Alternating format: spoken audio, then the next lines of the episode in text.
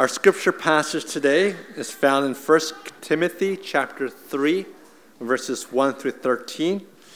And our sermon today is entitled Elders and Deacons.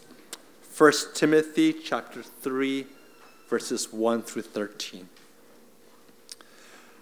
The saying is trustworthy. If anyone aspires to the office of overseer, he desires a noble task. Therefore, an overseer must be above reproach, the husband of one wife, sober minded, self controlled, respectable, hospitable, able to teach, not a drunkard, not violent but gentle, not quarrelsome, not a lover of money he must manage his own household well, with all dignity, keeping his children submissive. For if anyone does not know how to manage his own household, how will he care for God's church? He must not be a recent convert, or he may become puffed up with conceit and fall into the, into the condemnation of the devil. Moreover, he must be well thought of by outsiders, so that he may not fall into disgrace, into a snare of the devil. Deacons likewise must be dignified, not double tongued, not addicted to much wine, not greedy for dishonest gain. They must hold the mystery of the faith with a clear conscience. And let them also be tested first. Then let them serve as deacons if they prove themselves blameless. Their wives likewise must be dignified, not slanderers, but sober minded, faithful in all things. Let deacons each be the husband of one wife, managing their children and their own households well. For those who serve well as deacons gain a good standing for themselves and also great confidence in the faith that is in Christ Jesus. May the Lord bless us in the reading of his holy word. Good morning, everyone. One more time. Good morning. For the rest of the summer and perhaps for the rest of this year, we're going to tackle a very, very, very important question. And that question is what does a church look like and why is it important? What does it look like for Christ Covenant Presbyterian Church? To come into maturity and to keep growing in faith? This is a question that many of us sort of take for granted.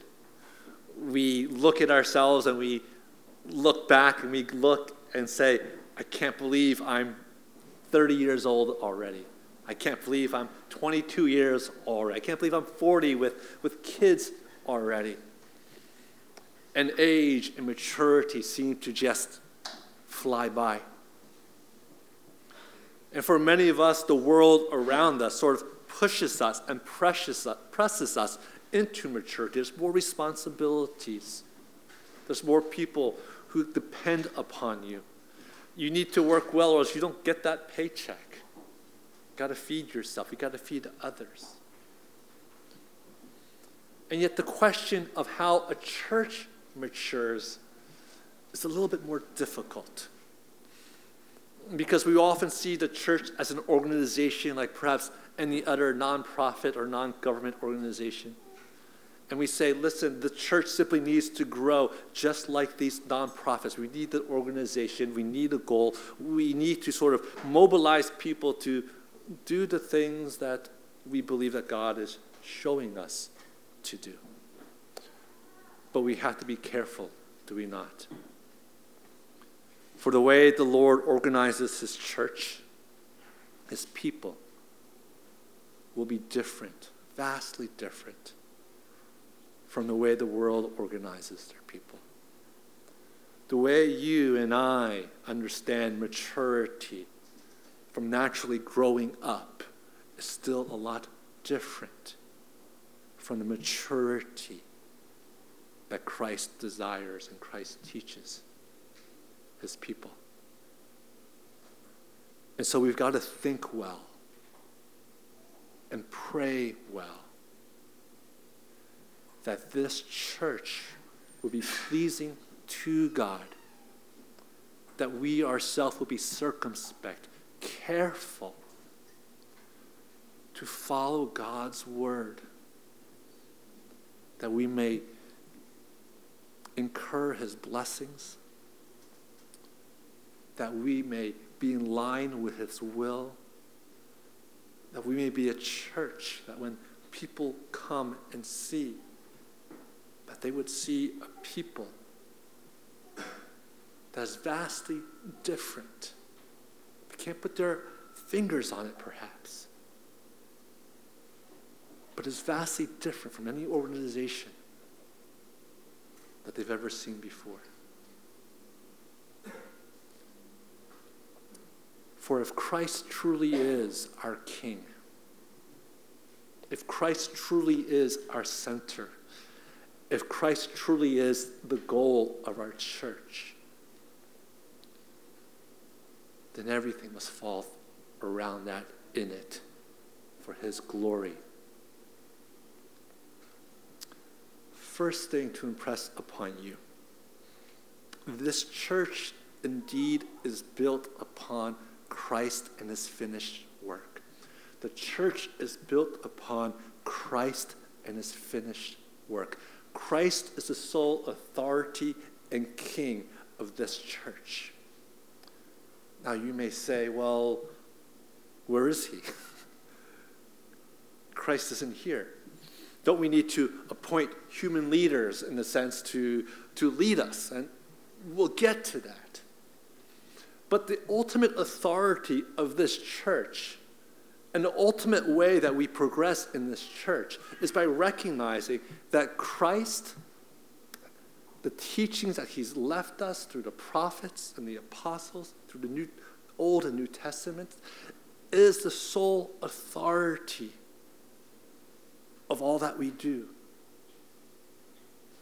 It's the sole authority to guide us in how we should do worship, how we should love one another, how we should encourage each other. And so, for all of us as a church, it's incumbent upon us to read and understand this. You know, when you, when you get a new job and they give you that huge manual that, that human resources gives you about every little thing about their, their business and how you get vacation days. I know that's the first place that most of you guys look at. You know, how you get overtime and, and all of those things. This is, this is our manual. And there are times in your workplace where, where I know that you say, listen, the manual says this. I get this much time off. And you go to your boss, you go to your supervisor, and they go, Oh, I guess you're right. Because that's the constitution, if I can put it that way, of your workplace. In the same way, but even more so, we have a divinely inspired constitution, which is Scripture itself.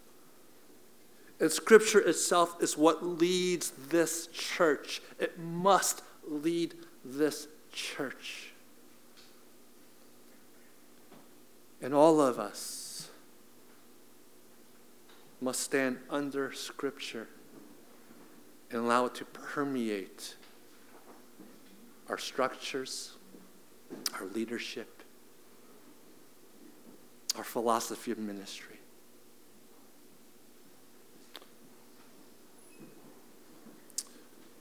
Let me give you a reason why this is true.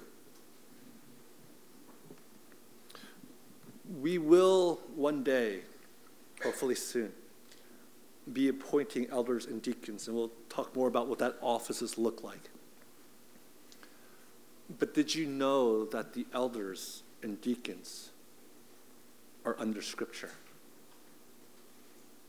That they themselves do not have authority on their own. That they must submit to the teachings that the Bible reveals, to the theology that's contained within, to the biblical structures that we see coming out of Scripture. And what's beautiful about this is that any one of us, as members of this church, if we see a discrepancy between what the church is teaching, how the leaders are leading and serving, we see a discrepancy between them and Scripture. Every one of us has the obligation, the right, the privilege to humbly rebuke and discuss hey, are we under God's word? It makes it remarkable that we all know that God's word is the final authority in all things. And if in the end the question becomes, how do we read scripture? That's a better question than simply, hey, do I like this guy? Do I not like this guy?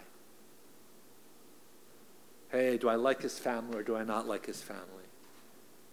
Hey, he ignored me this one day and I think he likes this guy better. Hey, I'm not sure exactly if we ground it in Scripture, then we're good. And so it's incumbent upon all of us to, to, to understand how God works. Christ is the king of this church. He's not an elected president. He's the king, divinely appointed. He rules perfectly over us, and all of us submit to Him. That's the first thing we must all remember. Christ is our King. The second thing, before we get into this passage, is for us to understand that the church appoints elders and deacons. These are the offices that the Lord has left us. These are the officers that the Lord calls out to steward the church in a direction that is consonant with God's word, that with wisdom understands the context where they live, and with wisdom discerns how to use the gifts and resources of the church to best further God's kingdom. Now, there will be people who ask the question Were the apostles? Are there no more apostles? And they'll say to you, Well, I know someone who's an apostle there at that church down in the corner. He's the apostle so and so. Well, they ask you the question, What about prophets? Are there no more prophets? They'll say, Well, I know this prophetess down, down the road who, who calls herself a prophet. Well, they'll ask, you know, where, Where's your bishop? You know, there's, there's this place over there that has, that has a bishop. We believe that Scripture teaches us, especially here in, in this passage and also in Titus, that the proper structure of a church in this day, in this age, in this time of redemptive history, are simply elders and deacons. We can see that because this is Paul writing a letter to Timothy. And Paul has on his mind, his number one concern is how is a church going to progress? When those who were ministering with Jesus, the 12 apostles, and, and him himself being an apostle, when we pass away, what is the structure of the church going to look like? Now remember, these apostles had special gifts from the Lord. They were able to speak with divine authority. That's what we have in, in Paul's letters and, Peter's letters. They were to able to lead God with a divine appointed wisdom that was only given for one time so that the church may have that foundation to grow. In fact, during that time, there are also what we call New Testament prophets people who were able to, to stand up and give a word from the Lord. People who, it seems like, who were able to give sort of contextual messages about what the church should do. But even then, they had to present themselves between, before the leaders of the church before they could prophesy. But here in this passage, if we look at Timothy, look at Titus, Paul says nowhere this is how to raise up another apostle. Paul says nowhere this is how to raise up more prophets. Paul says nowhere about continuing these special gifts that the Lord had given to the first generation these apostles and prophets who laid down the foundation. But instead, he's encouraged Timothy himself, not an apostle. He's not a prophet.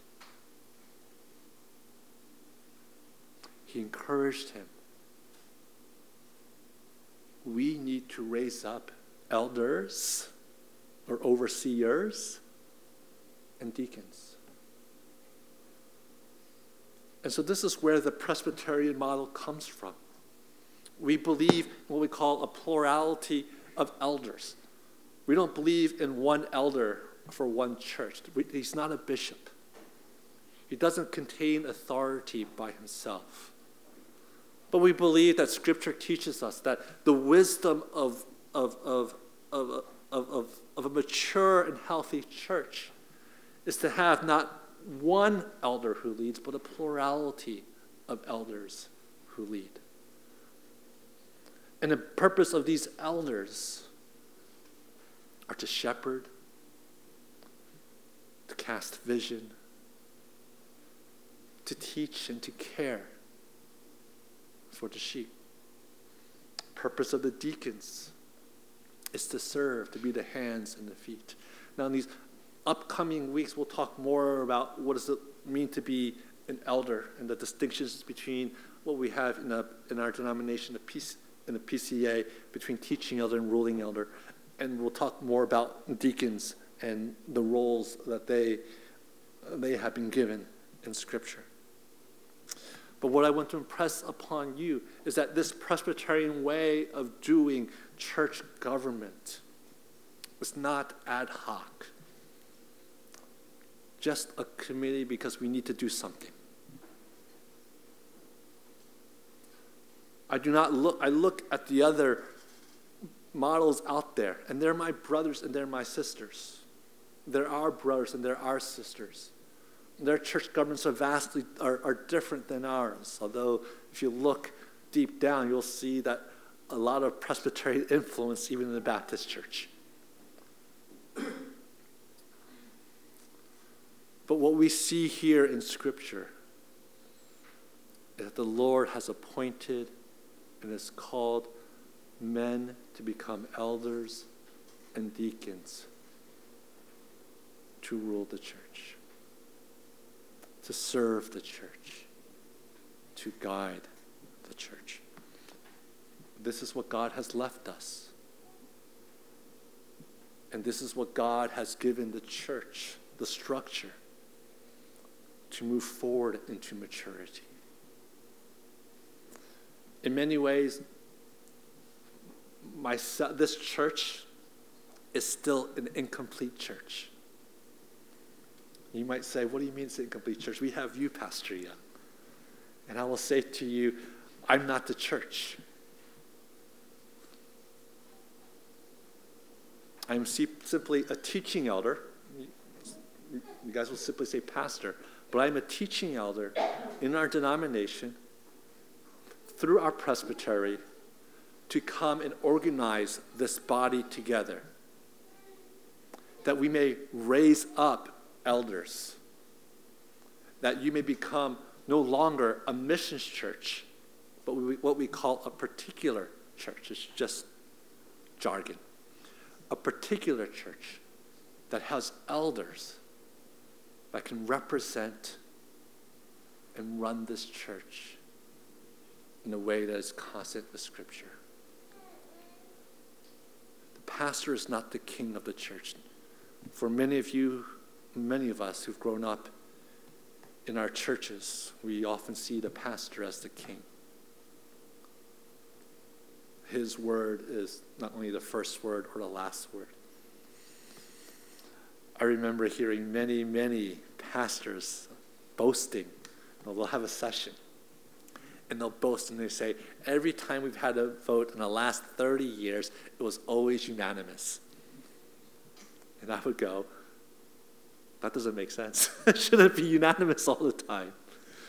There should be discussion, there should be dissent, but there should always be mutual submission to one another, whatever the decision may be.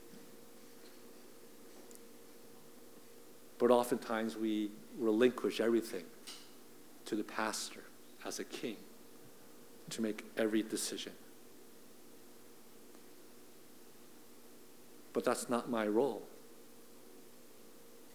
That's the role of all the elders together, in unison, working together to grow faithfully this church that God has given to us. When we look here at this passage, and I'm going to be very brief today, because there's a lot that we're going to say during our members' meeting uh, about the steps to become a particular church. Um, and so today I just want to give a brief overview of 1 Timothy chapter 3 verse 1 through 13. Verse 1 through 7 in particular talks about the office of an overseer as we have here in the ESV or simply an elder. For one, God raises up elders for all of us men who are here, there should be a desire for every man in the body of Christ to desire the higher gifts. There should be a questioning of self, of whether, Lord, could I become an elder or an overseer one day of this church or another church? in the future. Unfortunately, most men today would rather take a back seat and allow other people to serve. And oftentimes in churches, that burden falls to the women. Now, we'll get to this in the weeks in the future about why we here believe that men are the ones who are called um, to the office of elders. But at this point, just bear with me. we'll get to that sermon in about two weeks. Oftentimes, that burden lies with the women. And you might look at a church and you look at the church and you see that they have a session of elders. But you see that they're not leading. They're not serving. They're not helping. They're not growing. In fact, in a lot of churches, you'll see people going around the session, around the elders to get things done. And that's because oftentimes we raise up elders with a wrong expectation. And we raise up elders who do not understand the office that they are called to do. But in this passage here, we look very simply that almost all the characteristics of an elder has to do with character. It's about character. It's about the way the Lord has grown this person. It's not about ability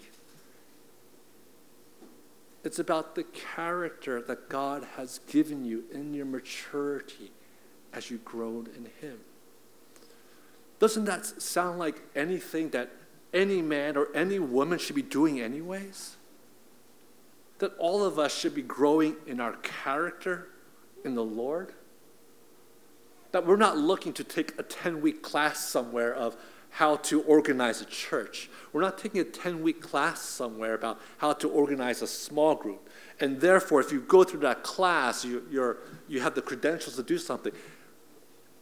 It's about who you are, it's about how people perceive you as they see you grow in the Lord. It's about witnesses from one another, about the person, the people around you. Verse 2 Oversee must be above reproach, husband of one wife, sober minded, self controlled, respectable, hospitable, able to teach, not a drunkard, not violent but gentle, not quarrelsome, not a lover of money. Manage his household well with dignity, keeping his children submissive. For if he does not know how to manage his own household, how can he care for God's church? These characteristics, you might look at them and say, who can be an elder? None of us have these characteristics in full. So, if so, who can become an elder? Now, if you grew up in the Korean church, you will realize that the office of elder is a really high office. In other words, you have to wait till like 65 or 70. And then by that time, you're too old to do anything anyway. I'm 48, I already feel too old to do anything. But, but by that time, you, you, you feel too old to do anything. In fact, in the Korean church, oftentimes it's the person who seems to be the most accomplished, the most have it together person. And it takes sort of a certain amount of worldly maturity to get to that point. And so we often look at that and we say, who, you know, when can we reach that point? That seems like it's going to take us forever to become a church, a particular church. And even if they are at that age, you look at these, these, these characteristics of, of what it means to be an overseer. And believe me, I, I know a lot of 65 year old people who are not sober minded, who are not self controlled, who are not hospitable, who like to drink a little bit too much. who are not gentle.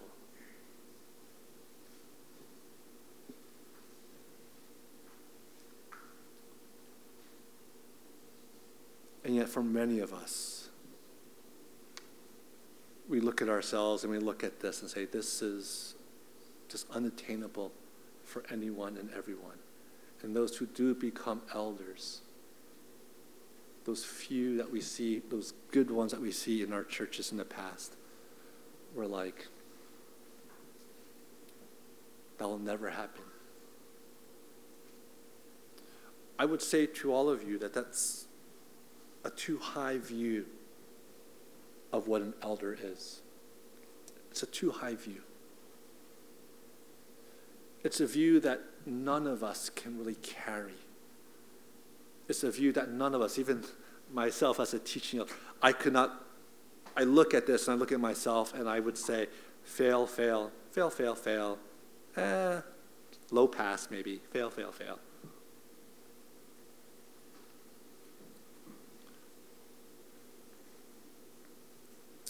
But on the other hand, we have to be careful not to have a too low view of this as well. And not to sort of choose and, and elect anyone just because they've been here for a while, or just because they served really well. or just because it seems like it's their turn.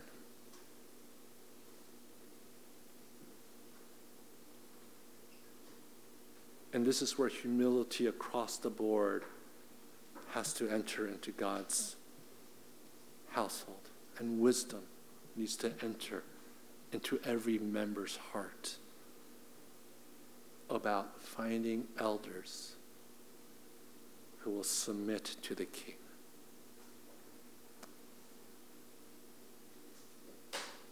What are we looking for here at this church? What are we looking for as we move forward? And this is to address to first to the men. Men, be eager to pursue the higher gifts that God calls you to.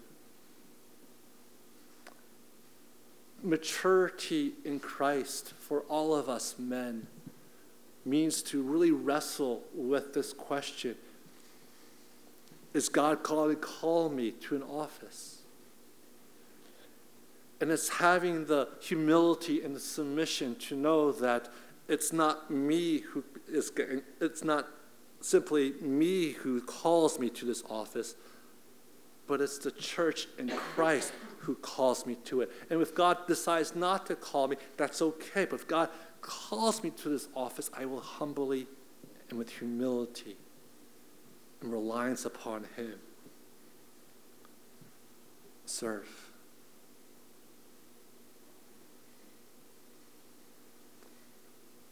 That's all we can do as men. That's all we can do. Not many of us were wise according to human standards. Remember in 1 Corinthians. But we come declaring to know nothing except for Christ and Him crucified. Secondly, for our church as a whole and our, for our women as well, encourage our men. Strengthen our men. Rebuke our men in a good way, please, in a good way. please. Our women are strong here. Please, in a good way.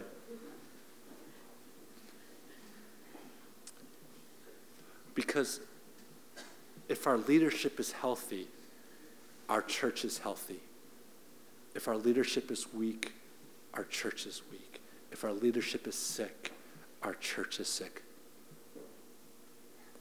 We already know that just in the places that we work. God's given us a glimpse of that.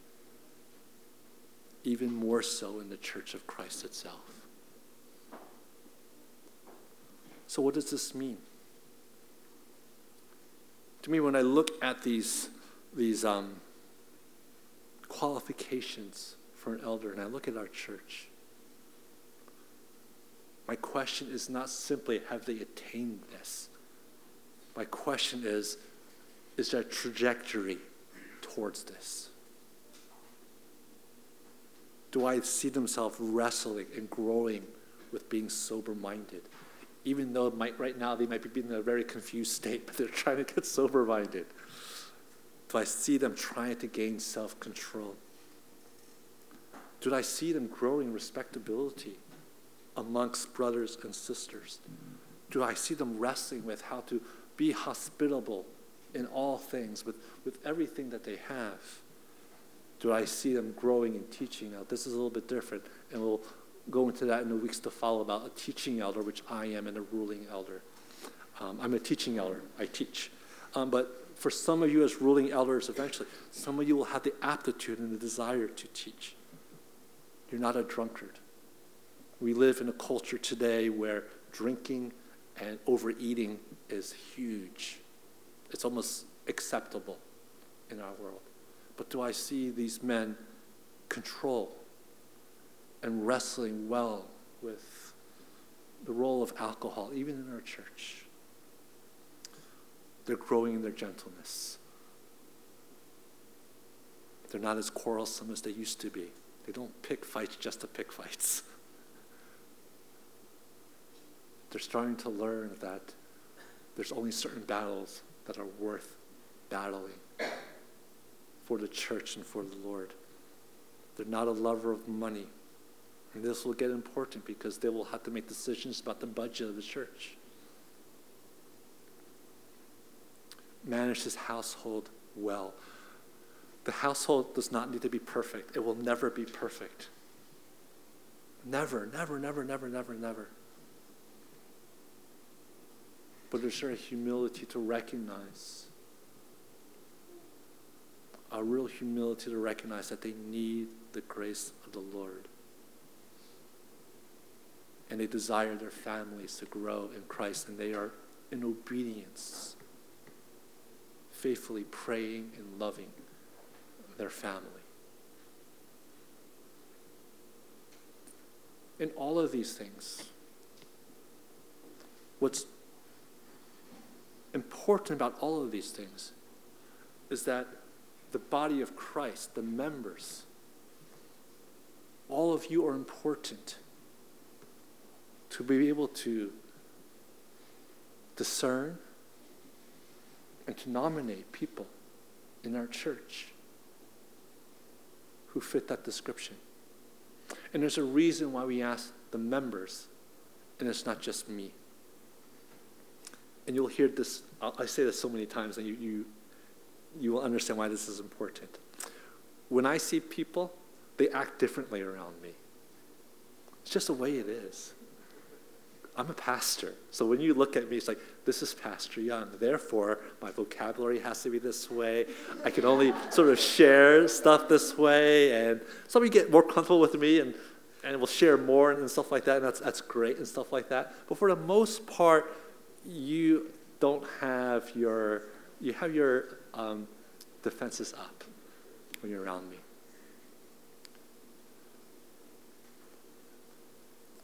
But we need the whole body. Why? I see one side. Justin, his name is Justin, will be able to see the other side. Well, last week I got his name wrong.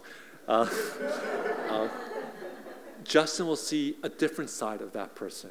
Someone else will see a third side. Someone else will see a fourth side. Someone else will see a fifth side, a sixth side, a seventh side. And that wisdom that God gives the body of Christ enables us to discern who may one day lead this church. Lastly, once we become a particular church, and this is very important to hear, once we become a particular church, these elders, in a sense, are no longer accountable to the members. Now, our Book of Church order, you can, you can actually file a complaint. We have uh, structures in place where you can depose an elder. Okay, we, we do have that, but that's very rare.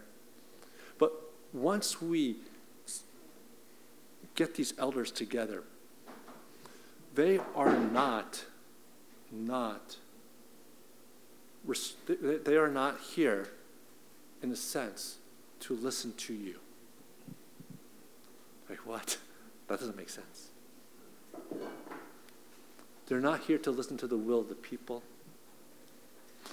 I'm not here primarily to listen to the will of the people. And you don't want that either. You want them to listen to the will of the Lord. Whoever our session will be, they are responsible before the Lord their king, our king, to lead this church in a way that is constant with Scripture and God's kingdom. And so we're looking for people. We're praying for people that God will raise up who will be submissive again to our one and only King. Not to the vagaries of life, not to that one or two person who shouts loudly in our church, but to the Lord.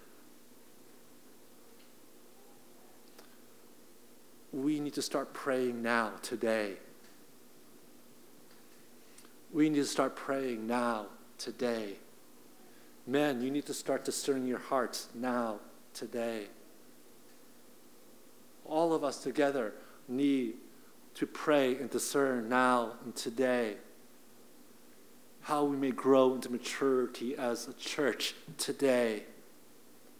We are not an English ministry. We are not a fellowship. We are not a group of people who get together. We need to become a church.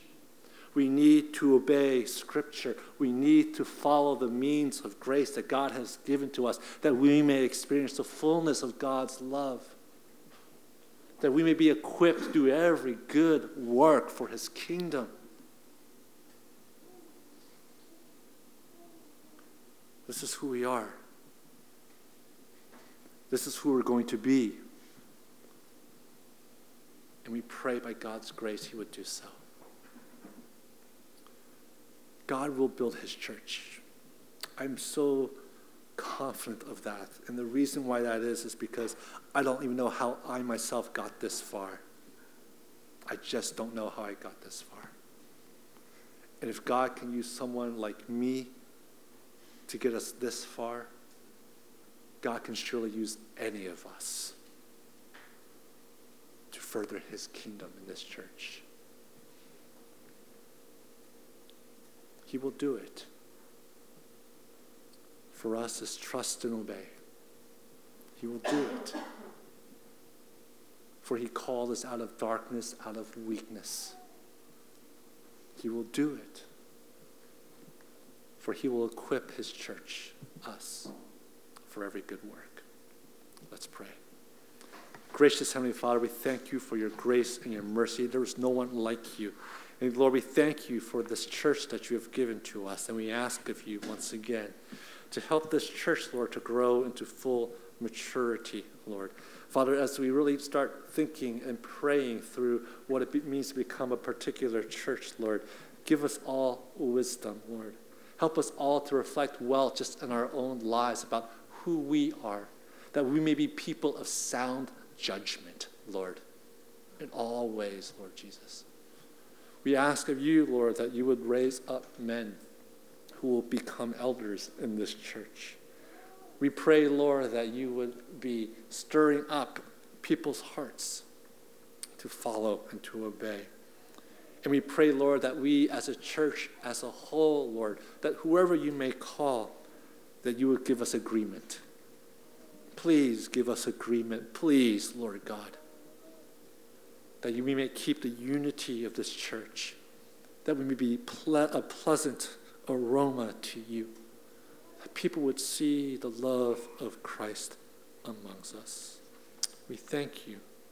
In Christ's name we pray. Amen.